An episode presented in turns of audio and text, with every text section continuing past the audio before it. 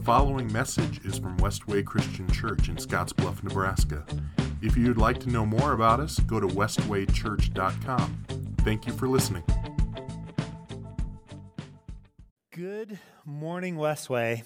And it's so good to see each of you here. It's supposed to be 47 degrees today, which is going to be amazing. Yes. But as Ann and I talked yesterday, we still got February and March. But it's okay.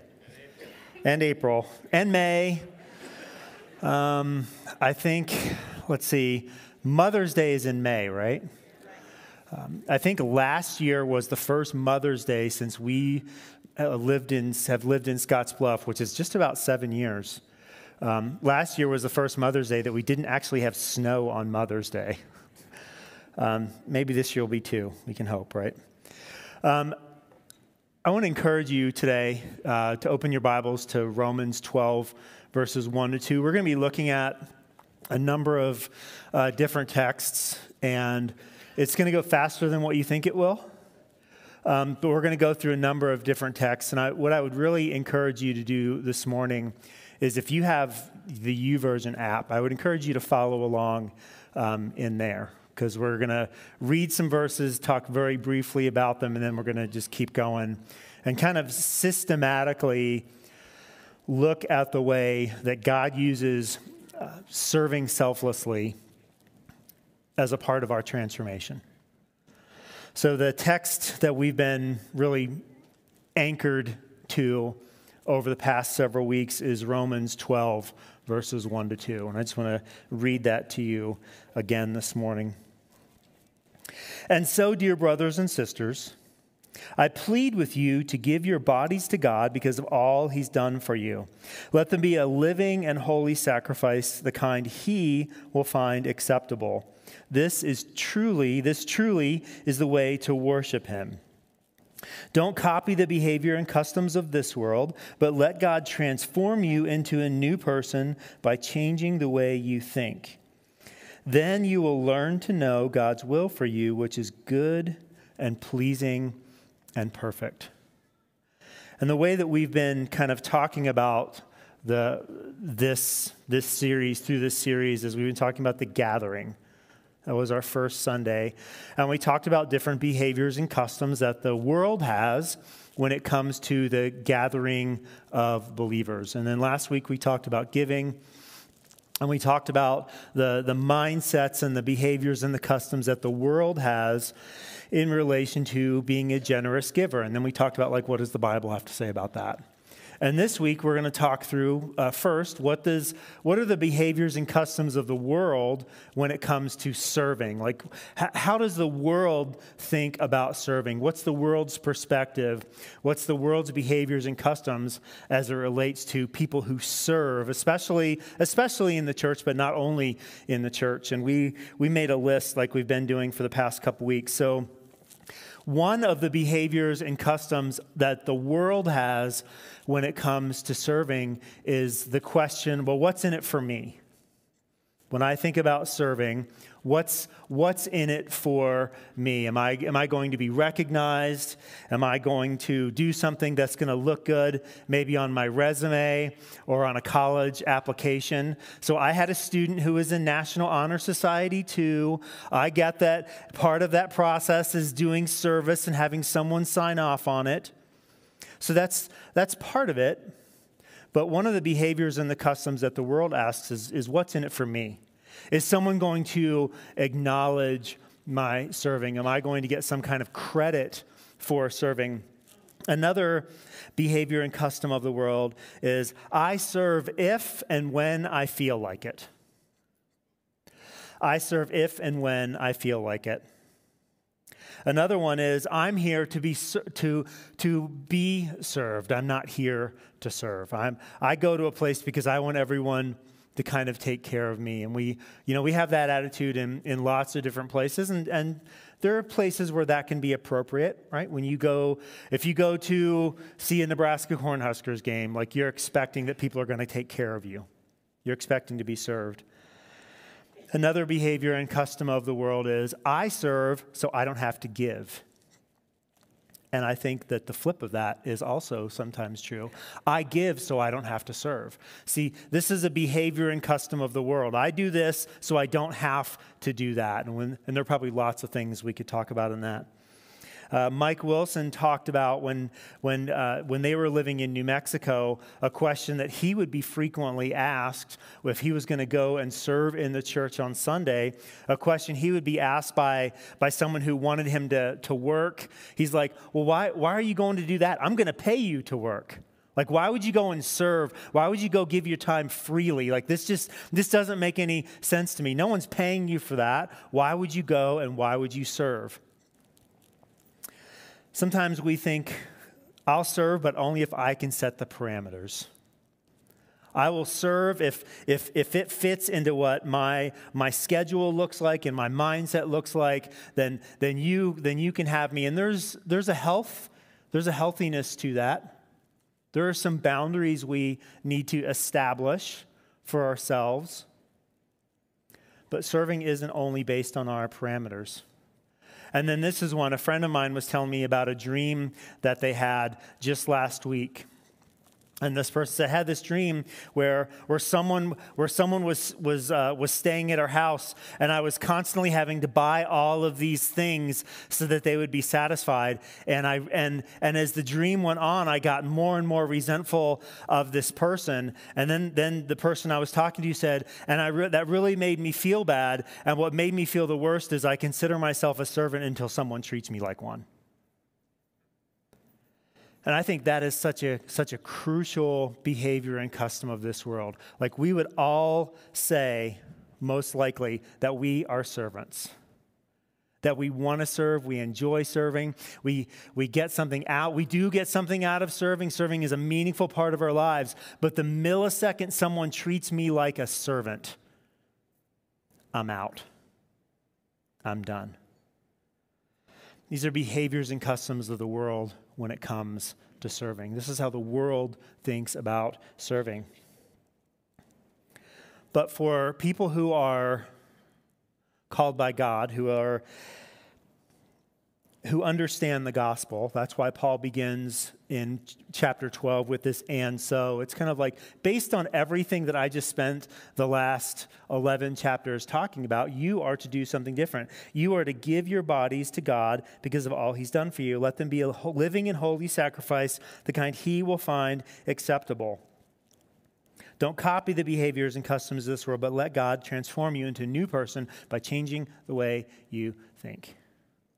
See, so service, God uses our selfless service as part of our transformation. In Romans 6 4, Paul writes this For we died and were buried with Christ in his baptism. And just as Christ was raised from the dead, the glorious power of the Father, now we also may live new lives. See, just like Jesus died and was brought back to life, each one of us each one of us as a follower of Christ, we, we have died to ourselves and we have been brought to new life. We have new lives that are found in Christ. And a question that we have to ask I had a conversation with someone this morning who was reading through some texts in scriptures and was just like some of this stuff i don't understand so i so i need to ask and what i what i told him was don't ever lose that that questioning mindset because sometimes we can read through the Bible and we're, we're really familiar with what the text says and we kind of just blow right by it. But a question we have to ask about Romans 6 4 is if we've been given new lives, we should ask the question well, why? Why did God give me a new life? Often, as Christians, we can reduce our salvation, we can reduce our relationship to God as like God saved us so we can go to heaven after we die. That's why he did it. Well, no, God gave us new lives. And we need to ask the question why? Why did God give me a new life? What, what does God want me to accomplish? Why do I have this second chance at life? And that's really found in John chapter 20, verse 21. It says this As the Father sent me, so I am sending you let us never forget that God sent Jesus to do something. God sent Jesus for a purpose. God sent Jesus for a reason. And when we read through the Gospels, we know that that reason was to save us, to save us from our sins, and to, to save us from chaos, death, and destruction, to give us new life. But also, we have been, we have been sent. We have been sent. Jesus was sent. Well, what was Jesus's kind of mindset in being sent? There's this great scene in Mark chapter 10. It, it kind of begins with this man who approaches Jesus and says, Jesus, what, what do I have to do to have eternal life? What do I have to do to be saved? What do I have to do to go to heaven? We've, that's probably a question. There are a thousand different ways to ask that same question. And, and Jesus tells the man, well, keep the, keep the Ten Commandments, essentially. And the guy's like, Yeah, yeah, yeah, I've done all that. I keep all those commandments. And then Jesus says something that would have really been appropriate last week. He says, Oh, and one more thing sell everything you have, give your money to the poor, and then you can be my disciple. And the text tells us that, that this man went away sad because he had great wealth. See, there was, there was something going on inside of him where he wanted salvation without transformation. He wanted to receive something from God, but he didn't, he didn't really want it to impact his life too much. So, strangely, the man Again, he walks away sad because he has great wealth. Like in our world, right, um, we would have looked at each other and we would have felt compelled to go chase after him and, and maybe water down the message a little bit or make him, make him feel comfortable so he would change his mind. And Jesus doesn't do that. He, he lets the man walk away because, like we talked about the very first week of this, Jesus invited this man into the banquet. And there was simply something that was more important, and that something was just his money. So he didn't, he didn't get to go to the banquet. He didn't get to participate in what was taking place. And, and this immediately sets the, sets the disciples into this conversation about how, they, how much they've given up to be followers of Jesus. And they begin and, and continue on their trek towards Jerusalem. And Jesus turns and he like he sees all of these people who are who are following him into town. And he turns and looks at his disciples and he's like, okay, guys, um, just so we're all clear as to what's about to happen. We're going to go into Jerusalem. I'm going to be betrayed. I'm going to be arrested. I'm going to be beaten. I'm going to be crucified. And I'm going to die.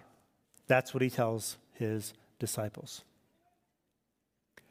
And what's so fascinating, the very next thing that happens and you've probably had a conversation like this where, where you've, just, you've just borne your soul to someone. You've just shared something from like the deepest, the deepest pits of who you are, like something really personal, something really intimate, something really close. And, and what two of his disciples do, James and John, upon hearing that Jesus is going to die, what they say is, hey, when you get resurrected, um, which one of us is going to sit at your right hand? Could you imagine that scene? Hey, I just told you I'm going to die, and that's what you're concerned about. Where you're going to sit. And the other disciples, the text tells us, the other disciples hear about this, and it's probably the NIV says something like they were indignant, like they couldn't believe that James and John would ask this question. And what's interesting is they weren't indignant that someone would dare ask Jesus that question. The reason they were indignant was because they, they couldn't believe that James and John thought that they were going to be the ones that were going to be seated next to Jesus. They were indignant not because that they asked the question, they were indignant that they didn't ask the question first. They were indignant that this was on their mind. So Jesus starts, starts telling them about serving. He gets them all together. He's like, You guys got this whole thing wrong. And then he says this in Mark 10 45. For even the Son of Man came not to be served, but to serve others and to give his life for the ransom of many. Here's the translation Who, who do you think you are that you're going to get out of this without serving? Because even the Son of Man, even that's how Jesus is referring to himself. Even I came not to be served, but to serve others. So, as you are disciples, as you are wondering who's, who's going to be seated at my right and who's going to be seated at my left, what, what I need you to do is, is reorient your brain around what it means to be my people. And essentially, this is no different than the, they're behaving just like the rich man who walked away. They knew exactly what Jesus was calling them to. And he tells them that even, even I didn't come to be served. And we, we talked about this. I love that Jim is going to talk a little bit more about it in our communion meditation today from Philippians chapter 2 like the God of the universe, the one, the one who created all things. We talked about this last week. The one who created all things with just his, just his mouth, his breath, his lips. When he came to earth as a man, he, he didn't come to be served. He didn't come to be worshiped. He didn't come to be elevated and lifted up. His mindset was, I, no, I actually came to serve which is why that John 20 text makes so much sense. Just as the Father sent me, I'm sending you. Just as I came to serve, not to be served, I'm sending you. And I'm not sending you so you'll go out and be served. I'm sending you so that you will go out and serve others. And Paul in Ephesians 2:10 he writes this For we are God's masterpiece he has created us anew in Christ Jesus so we can do the good things He planned for us long ago. See, as we wrestle with this question, why, why do I have new life? What am I supposed to do with this new life? What, now that I've been delivered from a life of chaos and death and destruction, and, and Paul talked about that earlier in Ephesians chapter 2, I would encourage you to go back and, and read through those first verses in Ephesians chapter 2? See, Paul, God has, God has made us his masterpiece. He's, he's made us for a reason. He's made us for a person, for a purpose. This is why we have new life to do something, to be something, to be a masterpiece. The Greek word that gets translated as masterpiece in NLT um, is really, uh, it's, it's like poema. And this is where we get the word poem from. You have been created to be a poem. You're created to be a masterpiece, not just, not just something to, to, to look at, but something to enter into, something to, um, to, to, have our lives changed by.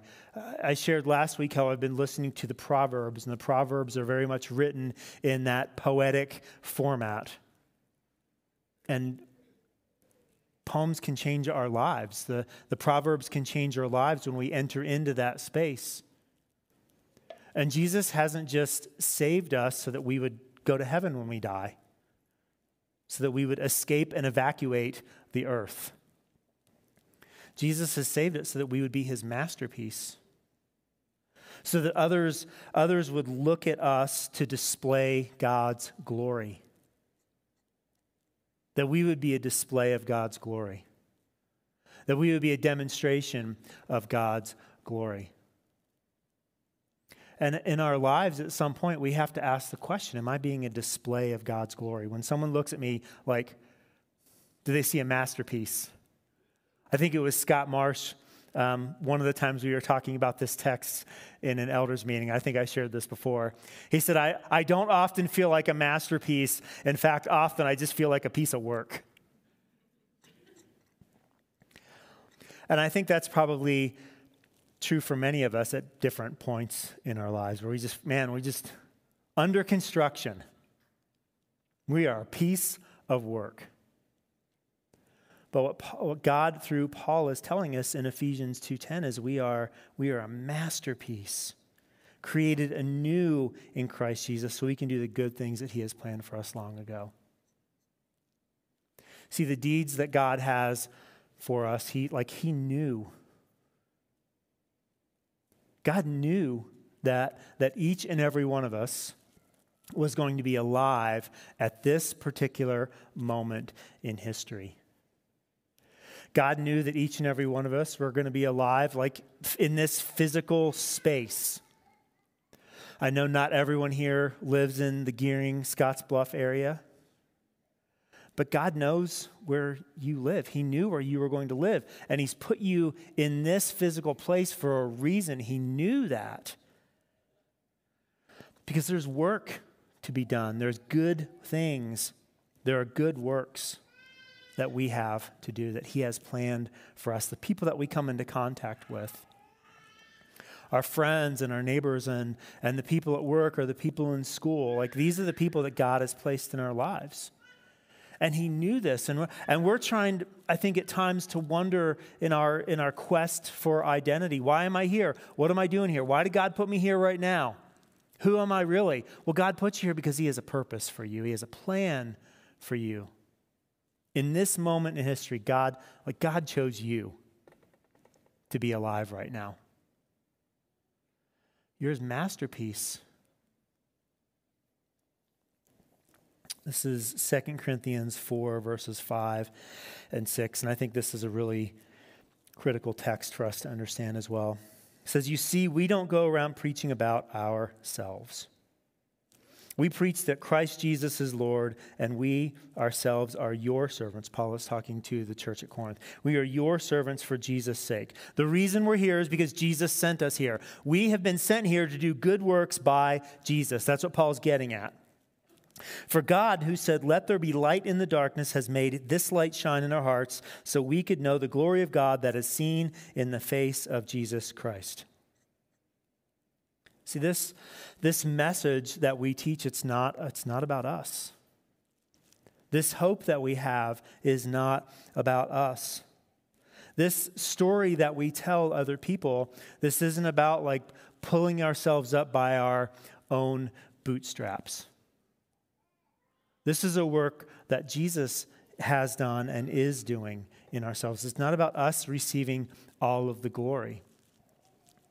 And yet, strangely, we find ourselves often in this place where we have to talk about what God has done in our lives.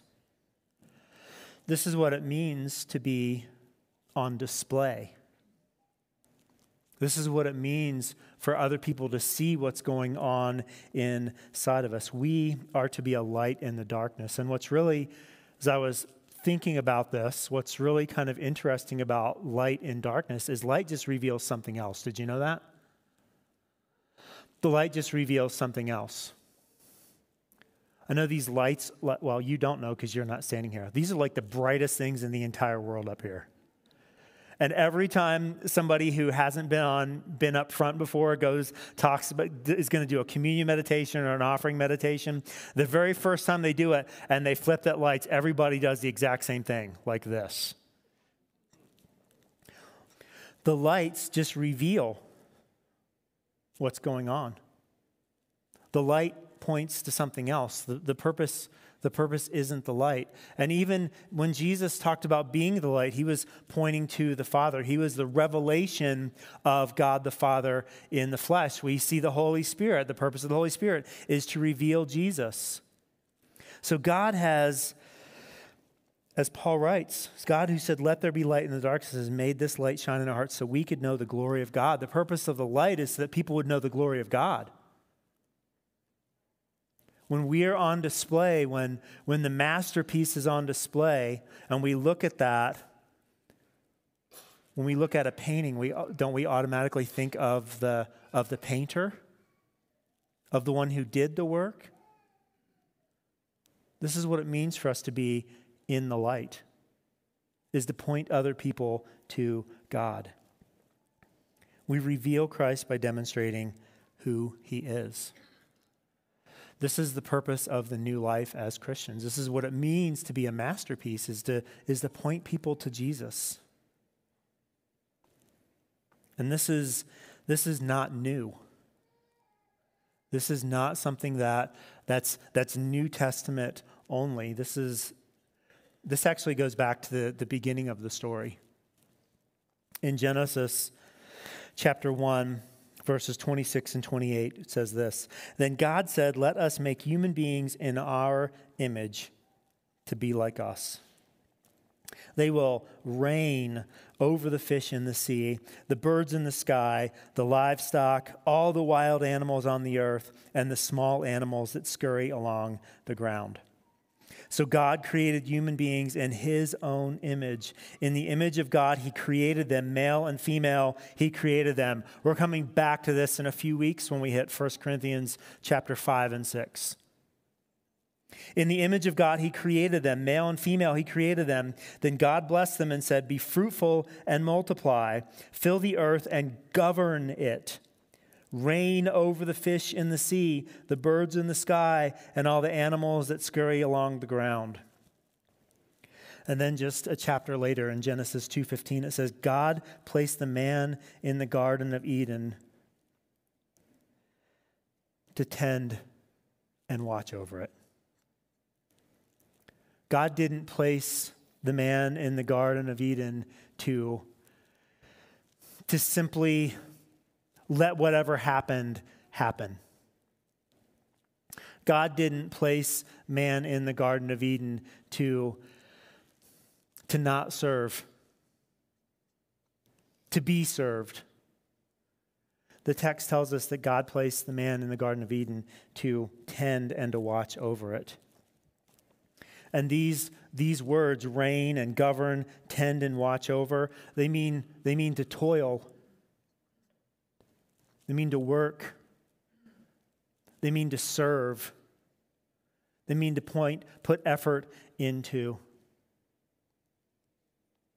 And I think sometimes we forget as just humans that we were, we were made to work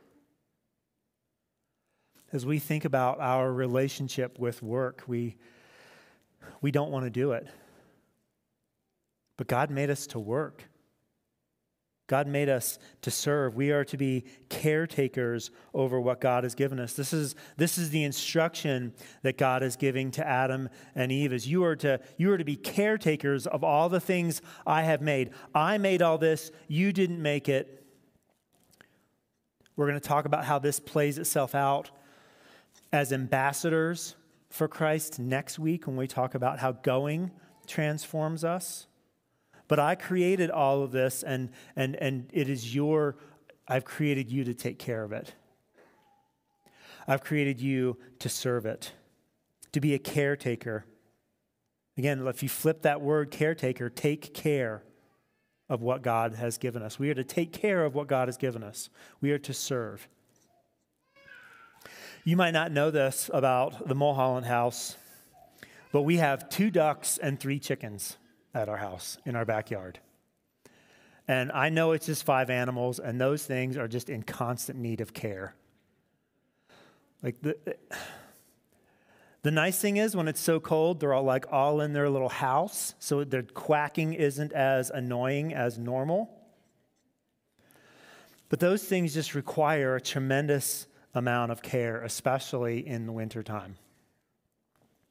And one of the things that that we really noticed last year, and by, by that I mean winter 22 to 23, that we haven't so much noticed this year, with the exception of the last um, two weeks. Those things have needed to be taken care of at the most inconvenient times in the entire world. And what that looks like is uh, waking up in the morning and knowing that their, their, their water bowl that we have, it's, it's rubber, so, so it, um, it doesn't break. What I mean by that at the most inconvenient time is by the time morning rolls around in minus 20 degree weather, that thing is like a block of ice. And somebody gets to go outside and dump that thing out. And then the best part was last week when it was frozen to the ground. like going out there and, and kicking it, trying to, trying to break it loose and then dumping it out. And I know that several of you are involved in ranching, and I get no sympathy from you in this situation. 100%. I recognize that. Alan, Alan Fenning, when he was coming in today, said, Man, when you got to go outside to, to take care of the cattle and it's that cold, like you just feel it in your lungs, right? And I'm, we're out there for like eight minutes, and we think it's the worst thing in the entire world. But here's the thing reigning over what God has given us requires responsibility. We have a responsibility. Like,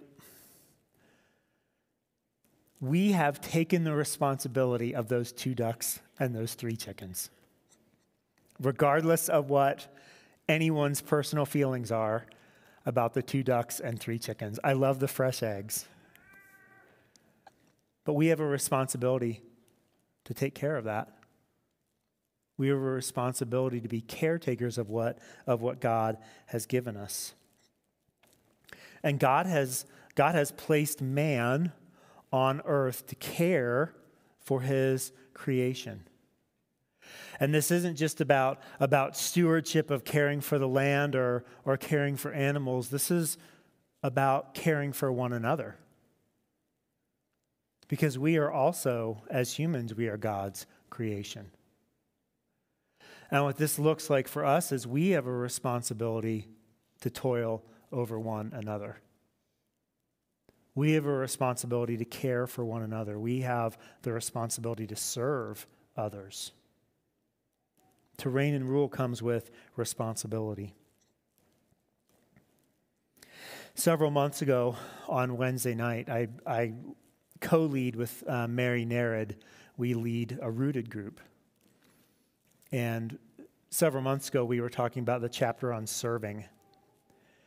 And as we were having this conversation about serving, uh, Randy Meininger said, So, are we talking about serving in the church? Are we talking about serving in the community? Are, are, we talking about serving the body? Like what, like, what are we talking about? And, and the answer is yes. The answer to that question is yes. God is, God is out to, because God is out, I'll say it this way, because God is out to transform us, uh, serving is going to be a part of who we are, regardless of where we are. So, like we said last week when we were talking about giving, the, the point wasn't last week, hey, just, for, just to increase our giving to Westway Christian Church. The, the purpose of talking about last week in terms of the way generous giving um, transforms us is, is we want to be generous givers. Whether that's here, whether that's outside, whether that's somewhere else, we want to, we want to have hearts that are generous. And, and serving is the exact same way. We want to be servants. We want to be people who reign and rule over the spaces and the environments that we have in ways that, that are serving, that are caring for other people. And something that we need to understand, I've been using this phrase for probably a month now. Um, God's given us the Bible not, not simply as spiritual sounding advice, but, some, but as something that will transform us. One of the worst things that we could do is to, is to, is to use the Bible only as spiritual sounding advice. Something that sounds good, something that tickles my ear, something that's like, oh man, yeah, if I would do that, like I'll be, have more success in my life. The Bible isn't after that. It's not that the Bible doesn't have good advice in it, but this isn't about spiritual sounding advice. This is about our transformation. And this transformation only happens when we put into practice what it calls us to. Over the past few weeks, we've been going through this Joy in Serving Bible reading plan on YouVersion. I'd, if you're on YouVersion, I would really um, encourage you to, to, to to be a part of that plan. I don't remember which day it was, but it said, an attitude of joyful service is a learned behavior. So what that means is just like any other thing in my life that's that's worth doing, I have to learn to do it. And the only way I learn to be a selfless server is to do it, is to put myself in a situation where I have to serve selflessly. That's the only way it happens. I have to allow myself to serve selflessly. And I think that the church is a great place to start because in the church, I, my selfishness is immediately going to be confronted. Because people who serve in the church, what, what they find is, is, is we have weird things like a schedule of when we, of when we ask people to serve. And we have to take into account, like everyone else's time and, and when they're going to be gone and all of these other things. And serving in the church really confronts our, our selfishness. We ask those questions what's in it for me? Will I give so I don't have to serve? I'll serve, but only if I can set the parameters. I've done my part in serving. It's time for someone else to serve. Do you see how serving presses on the selfishness of our, of our lives? And when we serve selflessly, what we do is we mirror Christ's example. This is an opportunity for us to be that masterpiece so that when people look at our selfless serving, what they see is Jesus. They see someone else. So, over the past couple weeks, I've been talking about how, how gathering has transformed me especially gathering at um, Marysville Christian Church. And just the, just the implication of that church and the impact and the effect that that church had in my life. Um, gathering transformed me because it put me into proximity with other people. And some of those people, you won't find this hard to believe. Um, some of those people I didn't always get along with. Some of those people sinned differently than me. Some of those people had different backgrounds than me. And what happened when I would gather is I was forced into this, into this space, whether it was on Sunday morning or in small group, I was forced into this space where I had to be around other people. And we weren't around things that united us, like the normal things that would unite us. So I lived, Marysville is outside of Columbus, Ohio. So you can imagine the thing that unified us right? We weren't gathered to be united around any of those things. We were gathered to be united around our worship of God. So, God, gathering transformed me by putting me into proximity with other people with whom I greatly differed. But the thing that we had in common was our worship. Um, generously giving transformed me because I didn't give, I no longer gave to receive affirmation or approval from other people because God was generous with me, I wanted to be generous. It was a reflection. My, my giving was a reflection of God's generosity. Last week, I talked about the way that early on my discipleship had been, had been at the, the financial expense of other people. Right? We went to church and because other people gave generously, we were able to reap their rewards. And it was not only things like curriculum and, and paying salaries. What I learned over time, my, my discipleship was coming at the expense of people who served. Because not everyone, just like here at Westway Christian Church, not everyone who, who served at Marysville was like on staff was getting paid for what they do. I, I, I found that there were people there at the building early in the morning to do things like scoop snow off the, off the drive and make coffee. And there were people who had prepared a lesson for our children in children's ministry. There was this, there was this serving aspect that was going on. There were people that were making sure no light bulbs were out. Like all of these things were going into serving. And, and it was these people, through their, through their efforts, that, that helped us um, not, not merely fall in love with Marysville Christian Church, although we, although we did, because it didn't terminate on itself, because they were a light revealing God. What happened was because of what Marysville Christian Church was revealing because they were being the light, they were revealing Jesus, and we fell in love with Jesus because they revealed that. And Marysville Christian Church became this place where I could find the answers to, to my deepest questions. And as we think about what, what we want Westway Christian Church to look like, it's that same exact thing. We want people to gather and give generously and, and serve selflessly so that we, we can be that light. Only instead of revealing me, it's, it's revealing the person of Jesus, who God is. And serving was a big part of that. This is early summer, 1998. They're having this, we are having this outdoor service, this outdoor gathering. And Nathan Pugh, the youth minister at the time, stands up and says, Hey, we are, we are taking students to San Luis Potosi, Mexico later this year. Maybe some of you are interested in going as a, as a sponsor or as a, as a leader on that trip. And probably one millisecond after um, he said that, Anne leaned over to me um, and she said, You should go on that trip.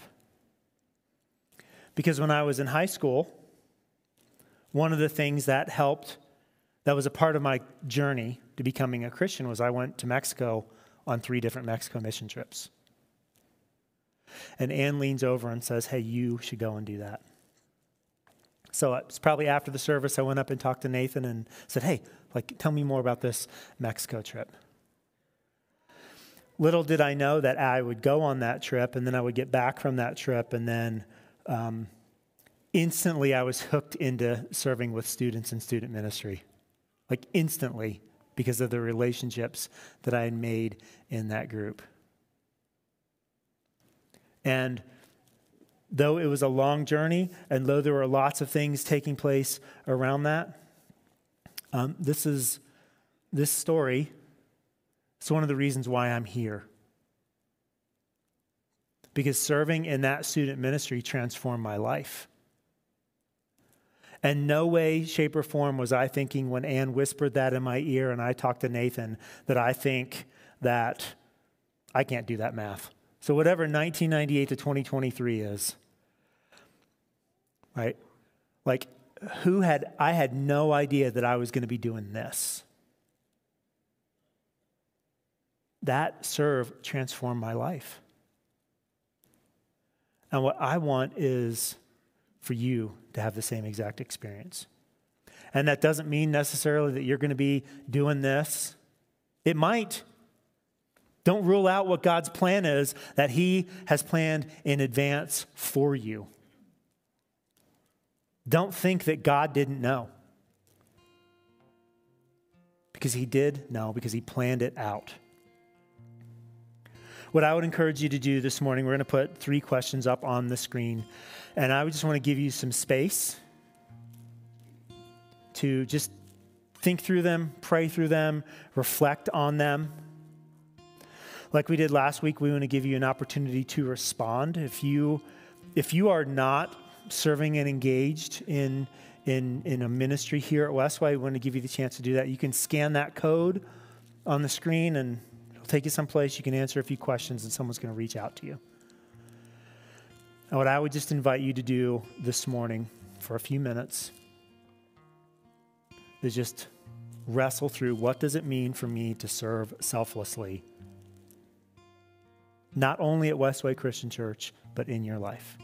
So take a few minutes and do that.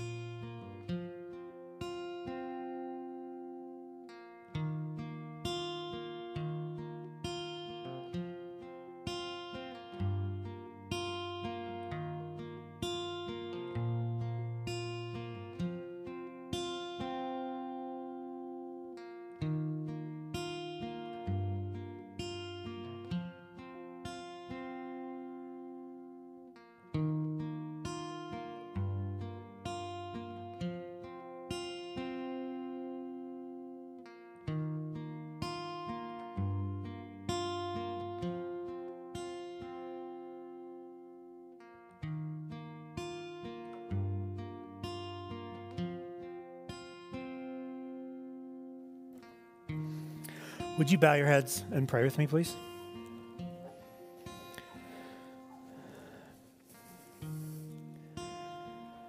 God, I'm thankful for the opportunity that we have to gather this morning. I'm thankful for your son Jesus and the generosity that he demonstrated in giving up his life for, for us, that we might be the masterpiece that you are now calling us to be. I just ask that we would serve in ways that would be a reflection of the way you served. I ask that we would each think about the behaviors and customs of this world. That we would consider which of them are infecting our brains and infecting our minds that are preventing us from being the masterpiece that you have designed us to be. And above any of those things, God, I just ask that we would be a people who serve.